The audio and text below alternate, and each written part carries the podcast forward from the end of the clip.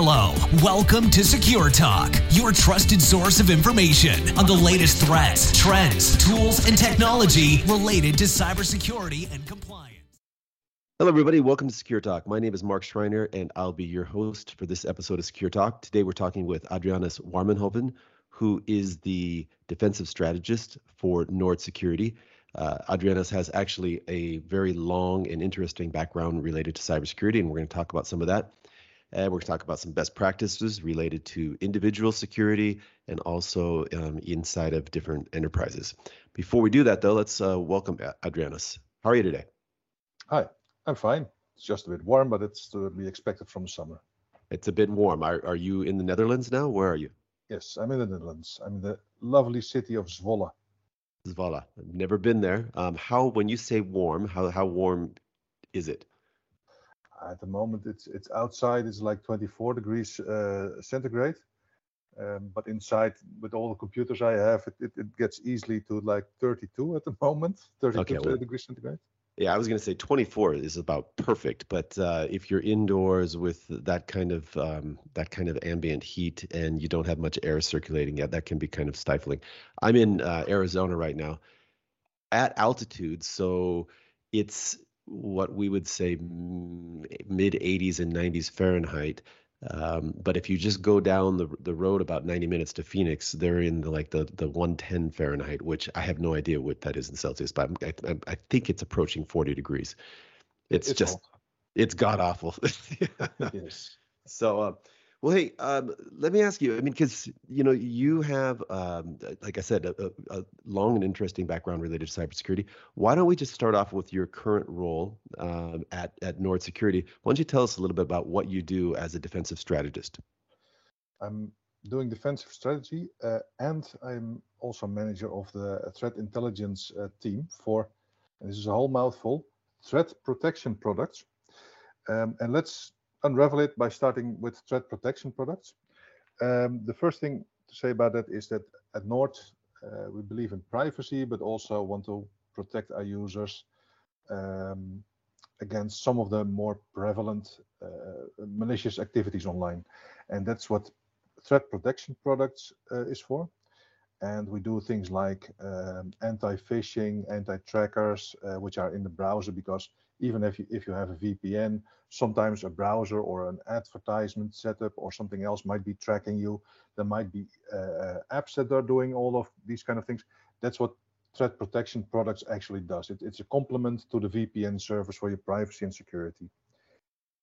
My role in that is, as a defensive strategist, is I look at what are the most common ways of attacking our users or tracking them, and say, okay, these are the areas that we need to focus upon and which we need to do some extra research to find countermeasures against. And then the final part, the management of threat intelligence. And threat intelligence is actually that we really look at which malware is currently rampant, which phishing campaigns are running, which tracker networks, like all the intelligence that goes into the products for which we make the security. Well, let's kind of drill down on that bit. So what are you seeing in terms of the types of attacks and the types of malware that is being used? Is it the same old, or are you seeing anything different these days? No, you see, of course, most of the malware it's really almost commoditized. It's almost a real business model where you can see that specific campaigns are being run by campaign runners. They have bought it from affiliates, and the affiliates have bought it again from the criminal organizations. So you see fewer different species of malware, but the malware is getting more and more advanced because there's much more money to be made of it. So that there's a lot more development funding going on in the different types of malware. This is kind of the trend that we're going, more advanced, fewer species, but with a lot more modules. We also see that the campaign runners, those are the people that get the malware into the client's device. We see those that they're using more phishing, more creative uses of phishing, that buy new domains. There's a lot of creativity on that end going on. So that diversifies, and the malware itself actually is how do you say that? More lethal. Yes, yes, but it's also coalescing into one into fewer types of malware. So where we see less diversity in the types of malware, we see more diversity in the ways of getting the malware to the client's devices. So where is this malware coming from? I mean, I'm envisioning people write some code, and then they can make money from reselling the code, and then you have people who are actually, as you said, the runners, yes, who are trying to inject that code into their targets. But where in your, from what you see, where is the malware coming from? And I'm talking about just the original kind of creation or design coding of it. Yes, there's quite some what they call actors, which are known to the various cybersecurity companies. They have different monikers with all of them, and you can see that there's quite a lot of it coming from Russia, actually. And this is not specifically because the current situation in Russia. It always has been Russia quite a lot because of some peculiar law deficiencies they have, where if no Russian entity is harmed, then Russian law enforcement will not make moves against those evil entities. So even if you can see this attack is coming from Russia, there's nothing you can do about it. You can mention it and hope that somebody will do a takedown, but probably not. So you will see a lot of it coming from Russia, but also some of it is coming from China, which is also quite nation state sponsored, and of course there's a lot of it which is unknown, but which is has affiliations with different countries around the world. But currently Russia is really number one. Okay. In terms of phishing, give an example of some of the most creative things that you've seen recently. Well, we've seen drop registration, which means that if a company forgets to renew their registration subscription, that the registration is really quickly bought by somebody else. Are you talking about their domain or? Yes, the domain. Yeah. Okay.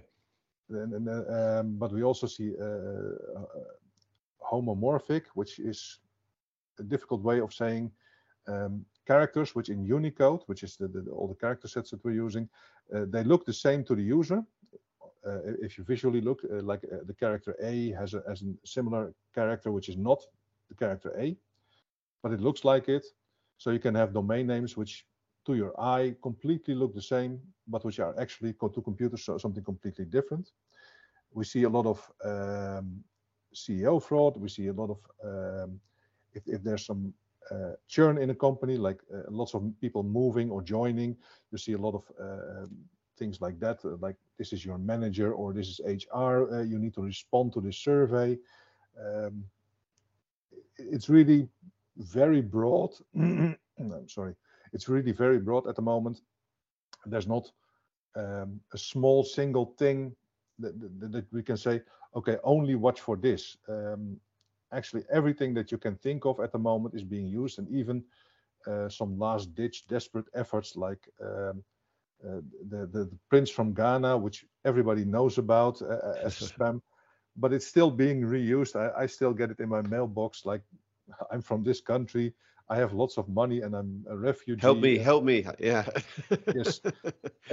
I'll cut you in for $10 million because exactly. I need your help and I'm so appreciative. Yeah, no, that's awesome. And it must work because yes. Why would they keep doing these emails for so many years, right? And yeah. So let me ask you, because it's amazing. We have all this great, super sophisticated technology. The weakest link oftentimes continues to be just us, simple yes. humans, right? Yes. So what advice would you give to people who are working inside of a company and they see something that just their spidey senses start tingling, or as an individual who's a kind of on your own because you have got a different support structure. Yes. So what would you advise? For a company, I would always, if you have any doubts about something, always contact your security department or security person or CISO or whatever you have in place, and don't start investigating on your own. Some of the tricks that we see are really sophisticated. Just give it to the security department. And there's also another reason why the security department needs to know about it, so they can see if there's a trend against their company. If nobody mentions it, they don't know that they're being targeted. And if they're being targeted, that might be that there are attacks on some other system. So always mention it to your security department. They will know what to do. If you're on your own, it's a bit different. There's different ways that you can check, but almost all of the links, you don't have to click them. You can just type in or get from your bookmarks the site that you want to visit. Let's say your bank sends you, or your credit card company sends you an email saying, you must respond to this survey. Then don't click the link, but just take your favorites, your bookmarks, and then go to the site of your credit card company, log in as you normally would, and then you will find either a message in the message box or the link to that survey. There's no need to click on any link at all in an email.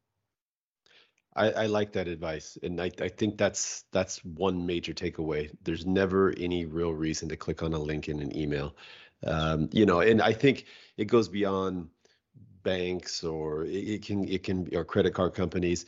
If you book a hotel and you get a confirmation of the reservation, I always, that's some really good advice. Just go back to the site, whether it's booking.com or hotels. Whatever it is, log in, and if there's a message for you there, obviously your booking your reservation will be there, but just click on the links. All it takes is one little snippet of malicious code, and it could ruin your day. Yes. So, speaking of logging into accounts, how important do you think is a second factor authentication, or MFA, or 2FA? It's almost to the point of like basic necessity nowadays. There's a couple of things you should have, and I think having a password manager is one, and having MFA is the second part. And the reason why I mentioned password manager, because it complements the second factor. A lot of databases are being stolen or reused, or and they're available on the dark web. And if you don't use a password manager, chances are you will be reusing your password or something that you can remember. Mm-hmm. Those are all the passwords. At Nord, we publish each year the most used passwords that we can find on the net. And the reason why those are the most used passwords are because people need to remember them, and they make them easy. But if you use a password manager, you can use a password phrase, like, the cat sat on a hot tin roof, for instance. That's your passphrase, which is not easily guessable. And that's the only thing you need to remember for your password manager. And your password manager can add totally random sounding passwords that are actually random for each and every site. So that's already one layer of defense. But then again, if you want to protect a specific website, then you need the second factor, because the second factor is outside of the database. It gets calculated. So even if your password gets intercepted, because man in the middle in the browser, there's so many ways that this can happen. It's almost impossible to have a secret that changes over time, like the Google Authenticator or Microsoft Authenticator, to predict that kind of thing. So always use those two at least as your basic security. Do you have any favorites for password managers, either for companies or for individuals? I mean, obviously it's all individuals, but I'm saying if you're going to roll it out throughout the enterprise, it's one situation. But if you're just one individual person looking for a password manager, you know, do you have any recommendations? If I'm for single, it kind of depends on use case. For a granny, I would say use the one in your browser. Not more difficult than that, but start using one. And obviously, for Nord, we also have a password manager which is available. But it depends a bit on your password flow and your whole identity flow. I know a couple of them that which I as a company would really like to use, because they have different ways of delegating responsibility. So Keyhub would be one, for instance. But also, of course, you can still use LastPass, which is a really well-known one. Bitwarden, if you want to do open source. And I still recommend the Nord Locker, which is our own password manager, because I know that we work very hard not to know about anything about our customers. So for privacy, I would super important. Nord. Yes. Yeah, and then when you look at different password managers, are there some other like nice to have features? For example, one of the things that I like when I'm in a organizational environment is the ability to share passwords in a secure manner. Yes, that's also important. And again, please have a look at Keyhub, because they do something a bit different, and the passwords get automatically cycled, and there's so much thought in there. But it's a bit expensive and heavyweight. But for most companies, password sharing is one. But also you want to be able to quickly cycle all your passwords when somebody gets offboarded. This is really important, because otherwise somebody can use your password manager, just copy that password, and when he or she leaves the company, can still reuse that password. So you need to be able to hook it into your offboarding process as well. And that's not all password managers are not fit for that. Another nice to have feature that I personally like, and that is, it reminds me of how long ago I did not log in to a specific website. And why this is important is that if I don't go to a website, like let's say a local store, a butcher has a website store. I make an account. I never go there anymore for quite a while, and the butcher goes out of business, but the website is still online. It will get hacked, and the database will get stolen, and the passwords will be used, or all my data from that site will be used. So it's a good idea, if you haven't gone to a website in, like, let's say 180 days, to remove your account, because you're not going there, but you're still leaving valuable information, which is about you, in that website. So remove that data. Okay, I think that's some very good advice. I know, you know, obviously based in Europe, GDPR and other kind of privacy regulations are incredibly important for you and your organization. What are some things that you recommend people, or companies, I should say, companies who, you know, you manage your employee data, you have your vendor data, you have customer data, you may be processing, you may be a data processor. What are some things that you think that organizations need to be aware of these days? They should have somebody for the role of DPO, Data Protection Officer. It's a lot more complex than just saying, oh, we don't process any data, or we do, because especially with the cloud, you have something with all the software as a service providers. You also need to check who's a data processor, what type of data is it, special data, or do we actually need to process that data? Because GDPR says you can process just about anything you want, as long as there's a valid reason for it. So let's say if you need it because of your business, there's a valid reason to process data, and you can. But this is why I say have a DPO, because there's legalities, there's technicalities, and there's, of course, a lot of departments that also need to fall in line with this. So yeah, it's a lot of paperwork, but it helps if you do it at least once really right, and then do an upkeep every year, because after that, after you do it once, it's not that much work anymore. Just have it checked and have one person have the role of data protection officer. Yeah, it's really, really important. I kind of think of it as, regardless of the potential fines and everything like that, it's just good basic practice these days. I mean, if you think about all the different data that we as individuals and as organizations touch, and if you think about the toxicity of some of that data or the potential toxicity, you need somebody that's like, hey, you know, gonna kind of manage that or keep an eye on what's going on.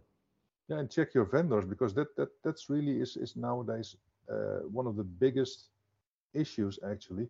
Let's say, for instance, you want to use Amazon's Recognize platform, which is an AI for recognizing people and items on images or moving images. It works absolutely fine. It has amazing capabilities. However, in the terms of service, there are some items which you might not agree with, like you agree with that Amazon can use the data or the tags inside it to further their own purposes. And that's something that might not agree with the valid reasons why you are processing data. So you really need to check. Finally, somebody needs to read those terms and services. Yes. Absolutely. Hey, I noticed on your bio that you have some experience in Africa. Yes. And why don't you tell us a little bit about what you were doing there, and then I have some questions about like the kind of current landscape. Sure. Well, it was in the 1990s, and we were at a company party, and our director said, "Yes, we're going to do one of the first commercial internet providers in Africa, and it will be the first one in Tanzania." And I was thinking, okay, cool, who is going to do that? And then he turned to me and said, "Adrianus is going to go there next month." It must have been a great party, man. Yeah. So I was not prepared with anything. So it was really an adventure. And so we had quite some fun in figuring things out. It was with the Intelsat. I used the satellite to make the connection. I had to do a lot of work with the modem firmware, and it was really an adventure. It was fun. In the end, it was used for mostly people who wanted to avoid the very costly prices of faxing through landlines throughout the world, because there was a lot of shipping and handling in Dar es Salaam. So, but yeah, it was fun. That's interesting. Yeah, I've lived overseas off and on for 20-something years, and I remember some places at some times, a fax, a two-page fax could cost you $10 to transmit overseas, and if you had a 50-page document, well, hey, get out your checkbook or your credit card, because it costs money. Exactly that. Yeah, I was actually in Taiwan when there were only two ISPs, and they were both set up by foreigners. Actually, I should back up. There were two ISPs that were easy for foreigners to sign up with, and if you had to be careful, because these were just guys that were, set this up in apartments, small apartments in Taipei. But if you got on their bad side, you were cut off, man. So like no access to the internet, email, or anything. So those were fun days. It's interesting because we kind of touched on it earlier, but a lot of some of the kind of scam mails do originate typically in Nigeria and other places in Africa, which may kind of lend to the belief that they're somehow have technologically somewhat sophisticated. But what is the the reality there, both in terms of the technology that they're using to launch attacks, but also, I mean, I look at third world countries or second world, or however you want to define them, and I don't care how economically developed there are some institutions there are organizations there that have money that must be targets. And I wonder, for the attackers, are they targeting these countries that, or organizations that are obviously not as sophisticated as, say, some of the firms in Europe or the US? The first thing to know is that as long as the moment that somebody is online, there is no technology gap anymore between this person or the next person in the world. Well, of course, there's some things like the Chinese firewall, but essentially everybody can get the same type of servers, the same type of software all around the world. So an attacker from Africa can just go to a cloud service and have exactly the same capabilities as a pen tester from Northern America or Europe. So this is something we need to keep in mind when we talk about these things. It's just that the first thing is that these attackers, they will not as quickly target indigenous African countries, organizations, simply because, well, local law, if you make a local victim and you're a local perpetrator, it's always easier for law enforcement to find you or do something with you in justicial proceedings. So one of the things that's in hacking and cybersecurity, like for ages, like since the beginning, is you always try to cross borders.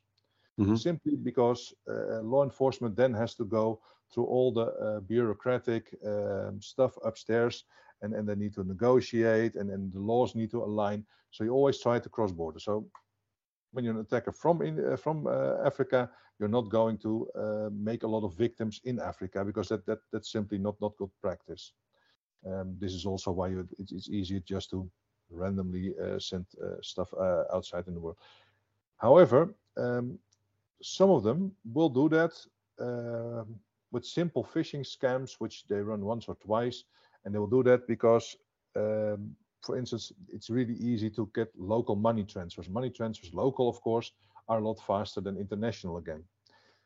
This also explains a bit why the cryptocurrencies will always be interesting for criminals, and why things like PayPal or these other things, Stripe, are easily used also as well. But for Africans, as for defensing, you will see in the coming future, in the coming 5 to 10 years, that while the second world, third world is also getting more and more online, they will also be attacked in the same or maybe even worse ways, because they're already struggling financially to get the companies off the ground.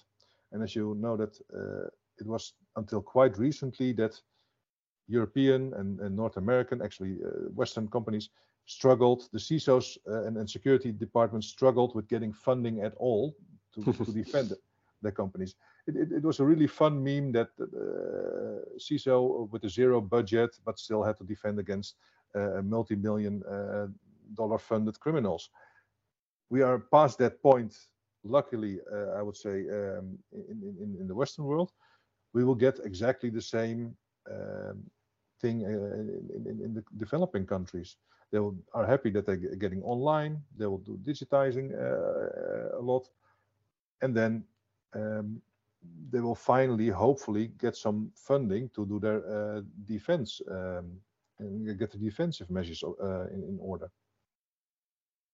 It's funny you say that, because I think in the U.S., you know, the hiring a CISO and giving them a budget and, you know, some autonomy and responsibility is widely accepted. But earlier you mentioned data protection officer.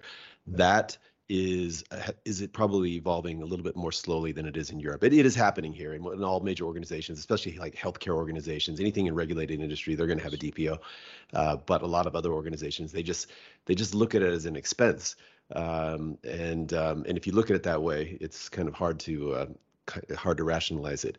But so let me ask you, if you were a new CISO, and you just, you know, you had to put together your 90-day plan, what are some of the key things that you would work towards? the first thing always is get your asset list in order. Mm-hmm. Know what you have and know where everything is. Then the next part would be my authorization matrix.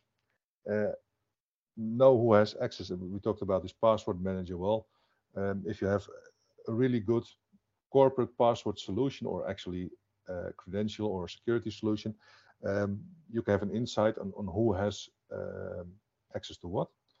And the other thing would be is get your patch management cadence. Actually, the 90-day plan, it's really fun, but in 90 days there's not enough you can do. But I would really check all of those things, and then I would check if we had a response available. Not every company needs to have their own incident responders, but I would check if there's a contract or at least a phone number which we can call if something goes wrong. And I would check the backups.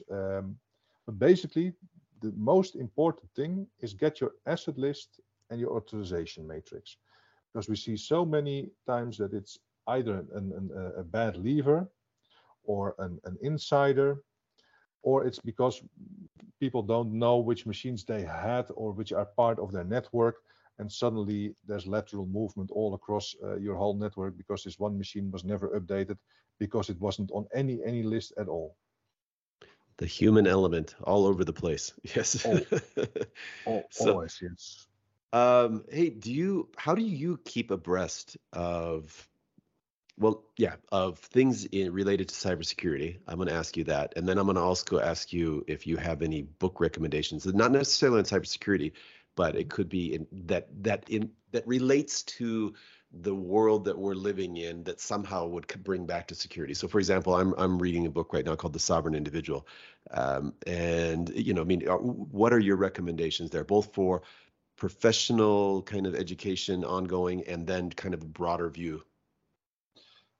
Can you repeat the first part again? Because there's two things. We had this book, and what did you ask? Oh, I'm sorry. In terms of how do you keep abreast of latest trends in cybersecurity, yes, etc. One thing is to read a lot and to glance at a lot of sites, and of course I have this aggregation which almost everybody who has ever been in the CISO role has, but most of the cybersecurity professionals as well. Like this RSS aggregation, and you see then just a general gist. You don't read all of the tweets and all of the news articles, but you just get a kind of a feel for what you should read. And then I read Hacker News a lot, but also the Dutch site called Tweakers, which is about hacking in the hardware. But also I look a bit at LinkedIn, like the professional website, to see what other CISOs or what other security professionals are saying. And there's a couple of other podcasts you can listen to. But basically, it's staying in contact with a lot of other cybersecurity professionals.